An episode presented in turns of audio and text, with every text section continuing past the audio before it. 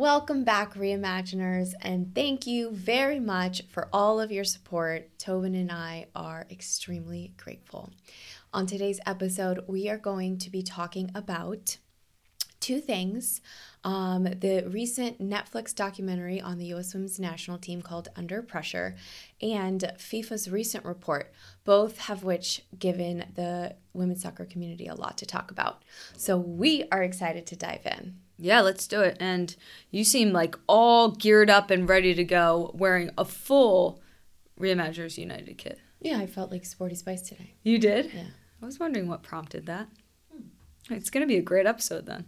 Well, I you also got dressed second and then put on a Reimaginers United hoodie, which What? is hot pink. So I felt like you kind of tried to outdo my dress. Well, I, I definitely wanted to um, be part of the team. So, plus I always wear re. you always wear re. Yeah, let's dive into it. So, um, for those that haven't watched the documentary, including myself, Like you. so for Um, you. for me, um, like talk to me about like the documentary, like at large. Like, what what did you think about it? Um, okay, great. So uh, I think earlier this week, um, mid December, Netflix released a documentary on the U.S. women's national team's journey to the World Cup this summer.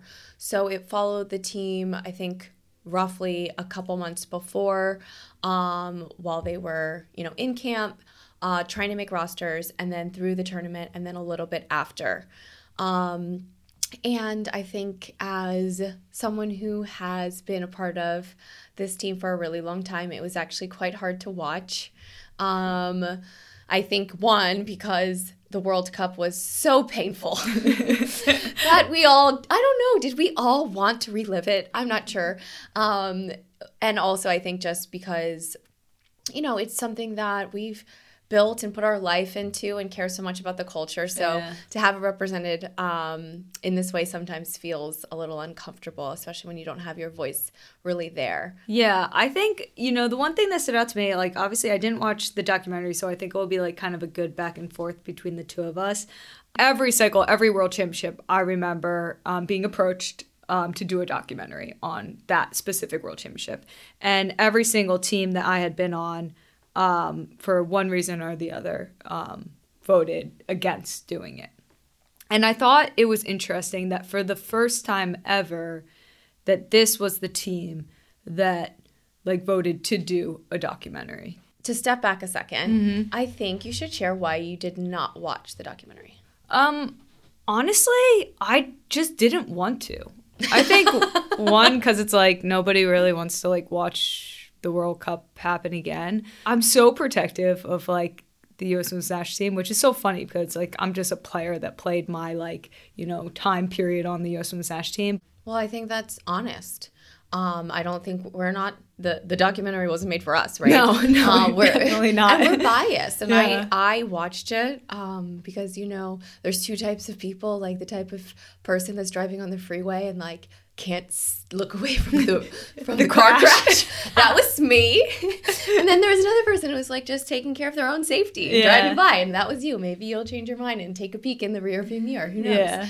Um, but I did want to talk about a couple of things. In the first episode, um, it was in, an interesting point that uh, they kind of dug into what it's like when you actually make a roster. Um, and I wanted you to share a little bit about what that's like. In the documentary, it was juxtaposed, you know, first timers to, you know, the vets, our peers that were making their fourth and fifth uh, World Cup rosters. I don't know if, I mean, I'll say that again because I don't know if anyone played in five, um, but making their fourth World Cup roster. Yeah. Um, but yeah, share your journey. I mean, how many World Cup teams have you been on, and what were those calls like? Yeah, I've been on three World Cup teams, like three of three, which was pretty awesome.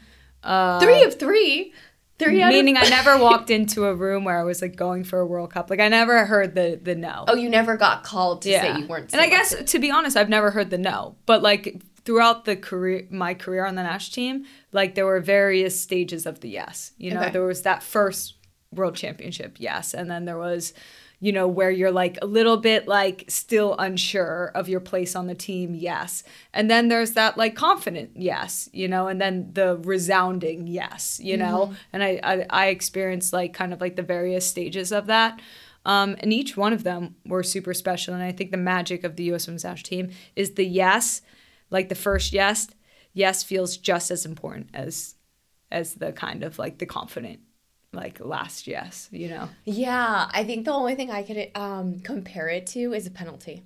Like, you know, no matter how confident you are, your heart is mm-hmm. just going, right? And that like and it's funny because there are there is a very small difference i think between how you feel if you have no idea if you're going to make it if you're a bubble player mm-hmm. or if you're certain you're going to make it there's yeah. no difference really in how i felt like mm-hmm. my heart raced i was so relieved when i made it mm-hmm. and then i mm-hmm. was so emotional because like you're not working harder towards the goal if you're like a, a set an established player versus a bubble player like mm-hmm. everybody's working so hard towards the goal and I think it's an amazing celebration and we talk about this a lot. As athletes we're lucky. We get celebrated all the time. Yeah.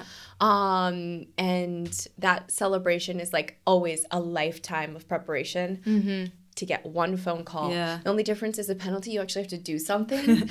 Um and when you get the phone call you just are waiting to hear your fate which is wretched. Yeah and like actually the kind of the process of the call like the call in general has been um, different. Like I remember sometimes it was like you actually went into a room with the coach, like at the end of the camp, where they looked you in the eye and they told you what oh, was yeah, going to happen. I true. remember another time where the whole team came down to a meeting and the roster was just put up on a board. I remember another time where like it was a, a phone call you know which well, like that's what i think me was a phone call wow but this one was a facetime Oh, I wow, that's like a modernization of the call. No, no, no. If I got a FaceTime from my coach, I'd be like FaceTime audio. Uh, yeah. I'm like, no, you don't need to see my face. Like uh, this is a private moment and a phone call, like analog is suffice. Yeah. Um, I think you could have gone away with that. I mean, okay, let's be real. This documentary wasn't made for us. Like we know too much, we feel too much about this specific yeah, yeah. subject. But on in regards to like the overall like if you talk about general audience of what Netflix is, what their sports documentaries are, like what stories did you like? What stories do you think people, the general public, like would like about this documentary? I don't think I can zoom out and have an unbiased. Oh, I know. You're asking me because I already told you. Yeah. I actually loved um, Alex's story uh, when she was like sharing um, what her life is like in San Diego being a mom. Um, and it's actually, I haven't played a lot with Alex as a mom, maybe one year when she got back. Um, and I definitely haven't seen her in like in her club environment. And I thought it was really cool to see um, what that looks like for her because obviously yeah. she wears six hats and she part of her job is you know preparing for the world cup being a good player and then now she's the captain leading the world cup. But then there's just that whole other layer of work that she does as yeah. just like the brand that she's built. Um, and there was like some very cute scenes of her just like picking up her daughter at swim class and dealing with her daughter you know having a lot of feelings about alex having to work when she wanted to cuddle. So like i thought i thought that was cute. Um, and i enjoyed that. And i think that for me is um, important in these documentaries because it is a peek in under the hood yeah. and obviously like we know alex and we follow alex on social and all the things and like it was still uh, storytelling that i didn't hadn't seen before and that was nice to watch. I love that. Yeah. As a professional soccer player and host of the recap show i'm always traveling training you name it. So it's critical that i stay hydrated and drink electrolytes I've been drinking Element for quite a bit since they were our sponsor of the recap show during the World Cup, and I absolutely love it. Um, there's so many flavors to choose from, and there's nothing better than feeling hydrated. Element is electrolyte drink mix, um, and you don't have to be the recap show host to enjoy it or a pro athlete. You can mix it in a cocktail. Um, it's great to cure a hangover, not like I've ever had one. Um, and if you're like me, you can just drink it while watching sports. Basically, whenever you need an electrolyte boost, Element is there to help you out. And there's no sugar, coloring, filler, or artificial ingredients. All you need is Element. And even you can drink it hot this holiday season. The new Element Chocolate Medley features chocolate mint, chocolate chai, and chocolate raspberry.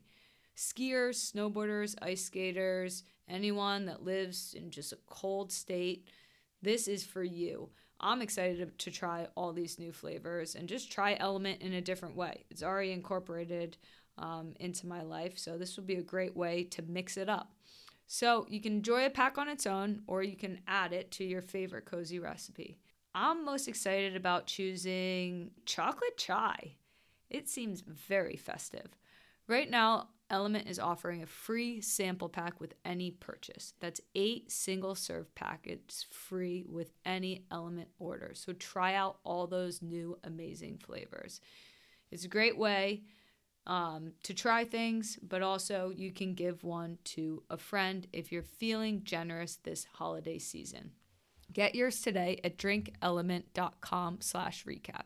And remember, the deal is only available through my link. So go to D-R-I-N-K-L-M-N-T dot com slash recap. The best part is Element offers a no question asked refund. So if you don't like it, no stress, no worries. It's totally risk free. Also, you can just give it to a friend if you don't like it, and I'm sure they will.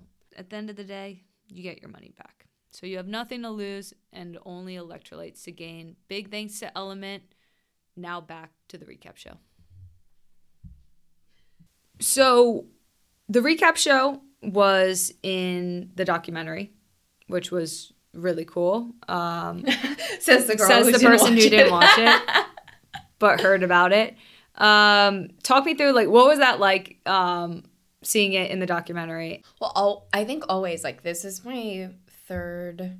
I think this is the third documentary that's been done around a team I was like associated with LFG, Angel City, and now this. And I think the way that I watched all of them was, please, please, please don't say something stupid. Um, just listening for both of our voices being like, please, please don't take something out of context. Um, so that's really how I felt. Yeah. And honestly, if I wanted to like really enjoy it, I would have to watch it again, which I did with Angel City because I watched that entire documentary in like on 1.5 speed to just make sure that I wasn't. then I watched it again and enjoyed it. Yeah. Yeah. Isn't that so funny that like you really don't get to see the documentary before it's produced? That's like the whole thing. Yeah. It's a little scary. But it was really cool having the recap show in the doc, right? Like, did you think, wow, this, that, we did that? Yeah, absolutely. Like, I think it was like our voices, our perspectives, our narratives mattered so that when you zoom out and you're telling a Netflix documentary about that World Cup, like the recap show impacted that and Yeah. was a part of that. I think that was really cool. I will say, you know, it's used a little sparingly. It was just a little, uh, you know, you haven't seen it, but it was just a quick little hit. Well, I'm pretending like it was the whole thing. Yeah, I know. Yeah. Um, but they they used the clips where our voice they used our voices and the clips from the show when they were discussing um like Carly's commentary and her impact and I thought that was actually really um, a really good time to use our voices because it kind of celebrated or showed that we had um, a very nuanced and um, intentional way of discussing topics. And so I think when a lot of people were like, how could she say that? That's so horrible. Like, I think we approached it the same way that we did literally in the privacy of our home when we were talking about it. Like, we approached it like, you know, let's let's approach this with openness and curiosity and understanding and compassion. Um, and you know what? We got to a place where we were like, meh. You do have a responsibility as a commentator. You got to be aware of like how your words impact things. Um, but also with understanding and Yeah. uh, compassion. So I think it was great that they chose those words uh, because it was a t- uh, it was an example of when like the other types of broadcast narrative that were out there like couldn't meet the moment in that way. Yeah, and when I reflect actually on the World Cup edition, like version of the recap show, that was one of my most proudest moments of the show. Yeah. Was we got to be um, thought leaders in a time where Um, like I feel like we really cut through a really hateful and toxic dialogue that started to swirl, and we were able to bring like strong perspective um, and compassion to it. Yeah. And um, really meet the moment in a genuine way and a thoughtful way. Yeah. And just to kind of put like the player's perspective of what having like a, a documentary about a team like means is you have to remember that there's so many stories and so many characters that were part of that team that weren't represented in this documentary. And those can be for various reasons. They can be because a player was like, no, I have to be completely focused. I cannot have this um, as part of my World Cup. So they opt out of it. And I think a lot of really good players did something like that. There could be players that um, like weren't thought of because their stories weren't as interesting to a Netflix documentary. So I think that like it's really important for like the public to to remember that these are like very specific stories and specific characters, but like it doesn't it's not the totality of what the team is. Absolutely. Yeah. Yeah. I think that's a really good point. And I've always felt that way like as a player on the team that like we need to open the aperture a lot lar- larger to different stories and different ideas and different perspectives, but also different motivations um, in order to see the full picture of what. Oh, that's such a great point. It's like if this is the only documentary ever, then it feels like it has to tell the whole story. But it can't tell the whole story. But Yeah. if there's just like a lot more great sports content coming out, then we'll have a better picture of the culture of women's sports and some of the incredible stories of these athletes. exactly. Love that. Yeah. So we just talked about like how the recap show like really led the way in in a time where it felt like the dialogue was so toxic. Um most recently we realized just how toxic that dialogue was during the World Cup. And that came out with a FIFA study that was just released about the abusive behavior in um and during the World Cup. And it was staggering. Yeah, so to give a little context, um, one in five players in the World Cup received some sort of targeted discriminatory abuse. Um, and homophobic, sexual, and sexist abuse accounted for 50% Wow. of the abusive messages. And the U.S. women's national team was the most targeted team. by a mile. Yeah, and I think that um, that in a lot of ways felt reflective of um, the political climate in our country, Gosh. which is disheartening. Um, and it begs the question, and I think one of the topics that I've seen everyone talking about is um, the role of the media in that, and the um, accountability that a pundit, that a broadcaster um, who has very harsh criticism on the team should have for kind of sparking this sort of hate speech. What are your thoughts? Yeah, I have a lot of thoughts. One, I'd be curious also like how much of that um, came internally. You know, because when you think of sports, you can kind of you you always think that hate comes from like the outside. So it would be like one country hating another country if they win or lose or whatever. But I really truly believe that so much of this kind of hate and abuse came from the inside. When you're speaking to millions of people and giving an opinion about something, critiquing something, like you better understand that your words matter and that hate and abuse don't belong in this world. But don't you have compassion having done, like, we're not broadcasters, right? But like, having done this show, don't you have compassion for the way that words get twisted and blown out of proportion? Yes and no. I mean, I think I learned that it would be very scary to do something live with this climate. It would be very scary because your words can get turned in an instant.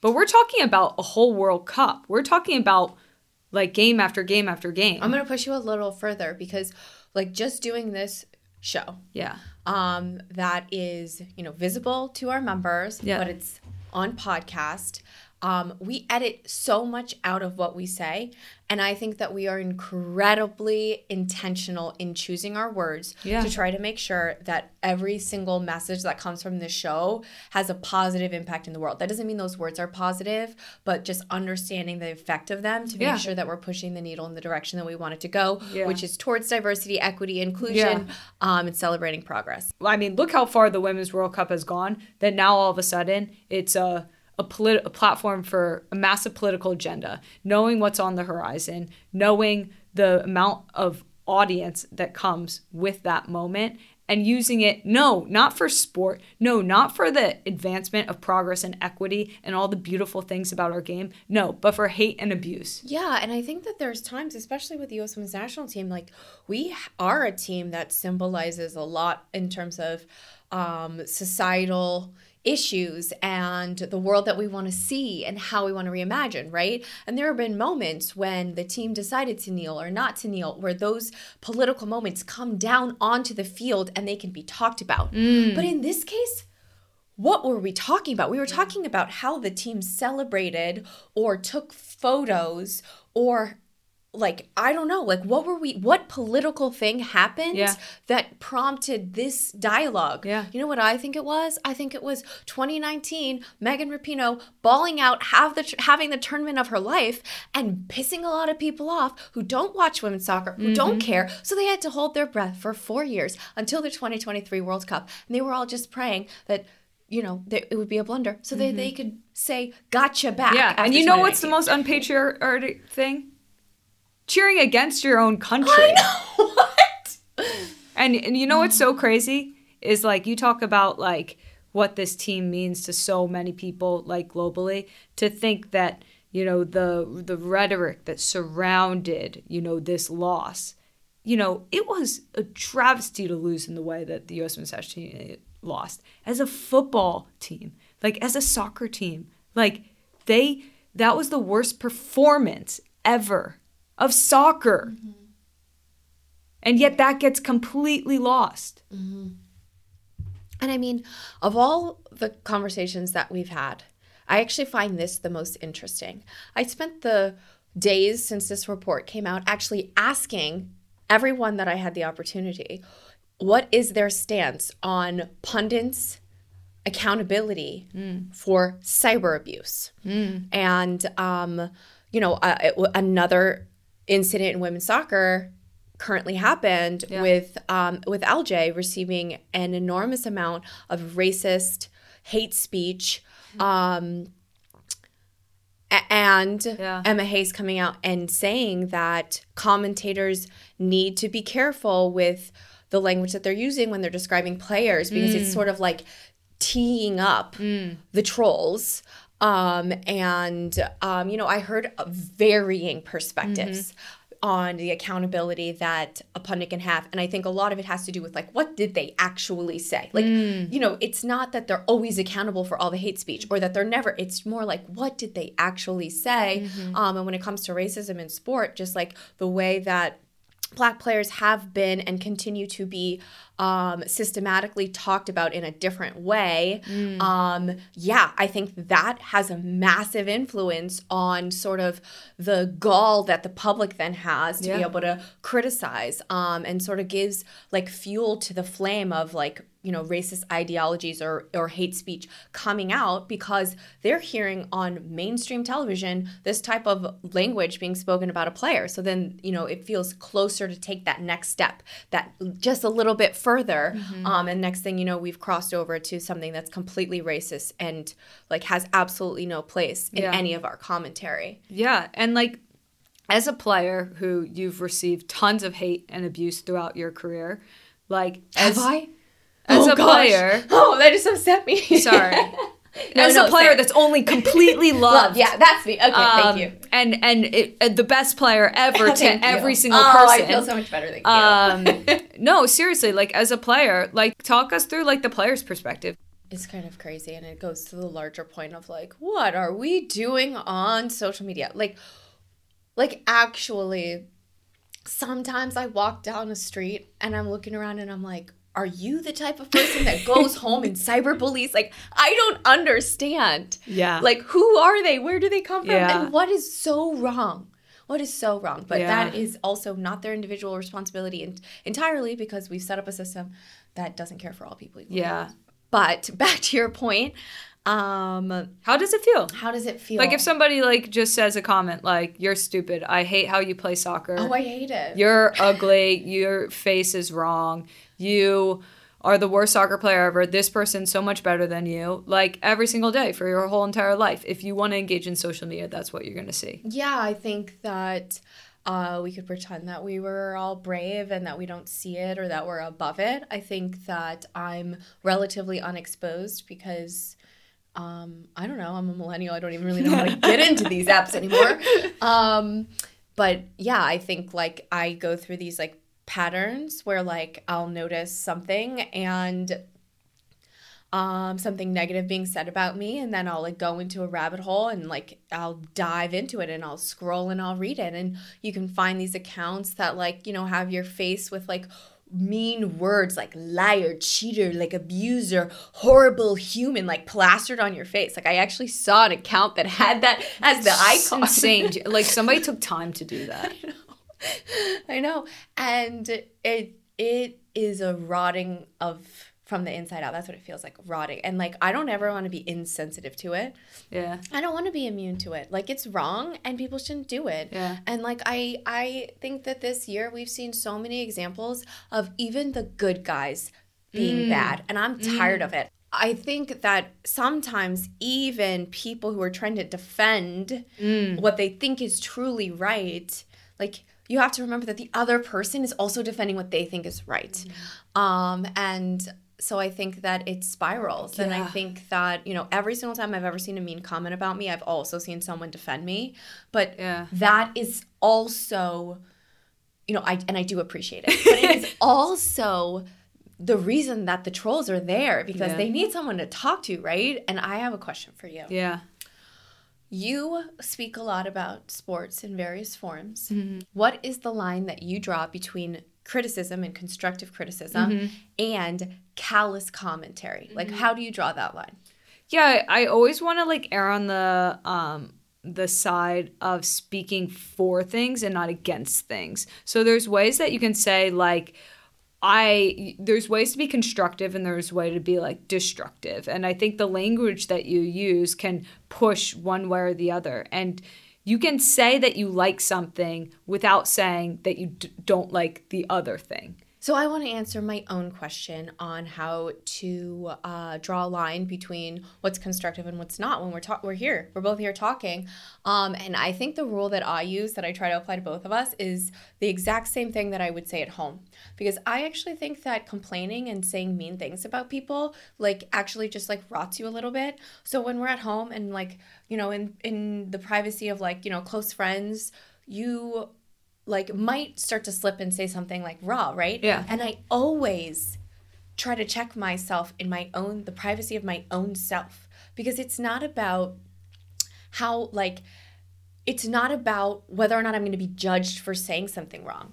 For me, it's not from the outside, it's from the inside. It's like, what kind of person do I want to be? What type of messages Yeah. do I want to send? So I follow some simple rules like um, ideas, criticize ideas rather than people. That's why even when we're like, oh, focus on Fox, I'm like, yeah, big broadcast is a concept that I have a problem with, but I have a really hard time saying I have a problem with that person because it's Mm. like I don't know them, I don't know their story, I don't know what led them to be who the way they are, um, and I really don't want to judge somebody that I'm watching on television the same way that I don't want someone judging me when they're watching me on television. Yeah. Yeah. Um, so I think I think that just like understanding that every single word that you say every day is an energy exchange. Yeah. And what kind of energy do you want to be? Yeah.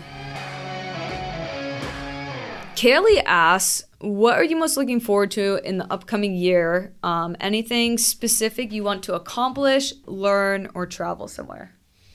Well, thanks for the question. Um, 2023 was um, the year of CP23. Uh, 2024 will be the year of CP23. it's fine. um, I have so many things that I want to say, but I think I'll just go really random and say that I want to go to Alaska in 2024. Ooh, very cool. Why Alaska? Why Alaska? Well, since we are recently back from a safari, we were just reflecting on how amazing it is to be fully immersed in the natural world, The wild. the wild, the elements. Like, we're just so protected here in our like safe little cities. I want to go to Alaska and I want to just be awed and wowed by like glaciers and like catch our own fish and like bring it back in coolers, even though we don't have enough space in the freezer for it. Um, that just sounds amazing. I love that. I just, I'm in. you know, who I am. I just get this idea of where I want to go. I have no, I know nothing about it, but then we go there and it's always awesome. yeah. Alaska, here we come.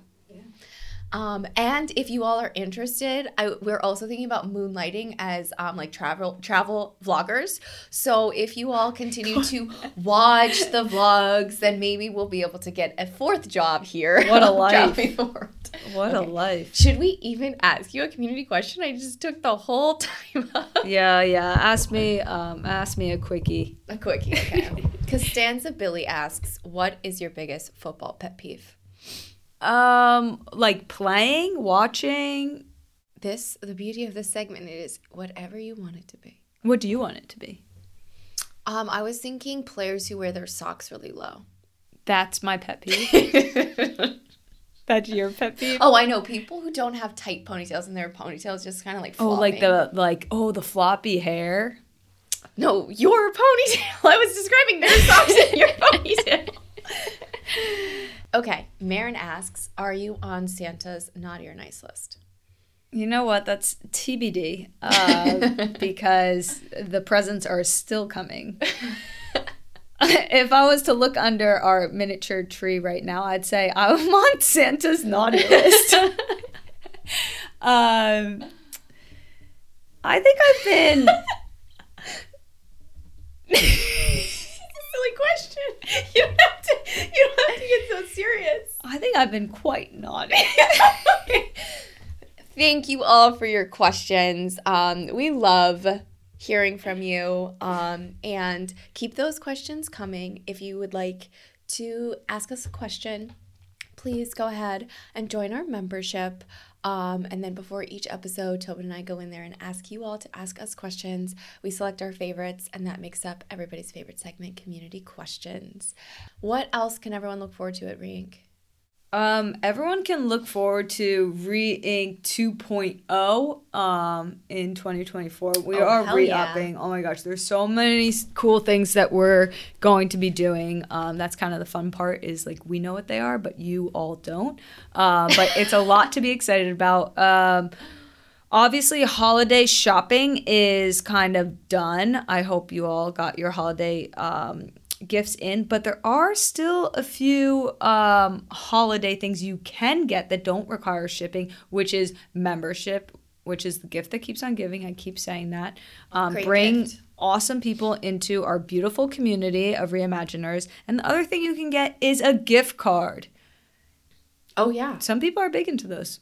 I think that all of my favorite gifts, especially from extended family, are gift cards. Gift cards. So if you're thinking about last minute um, goodies, And um, if you are in my extended family, you can get me a Rein gift card. I will accept that. um, yeah, and just um, we're looking forward to um, just being engaged in membership. Keep co-creating the space into what you dream it to be, because that's what it will be. Thank you so much. See you next time. Bye.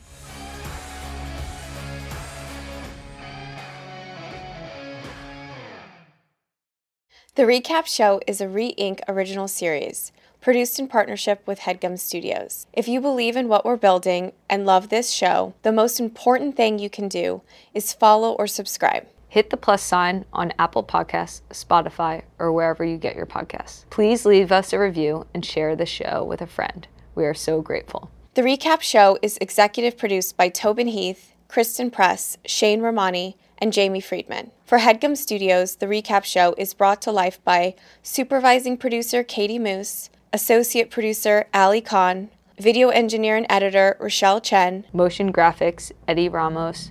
Thank you.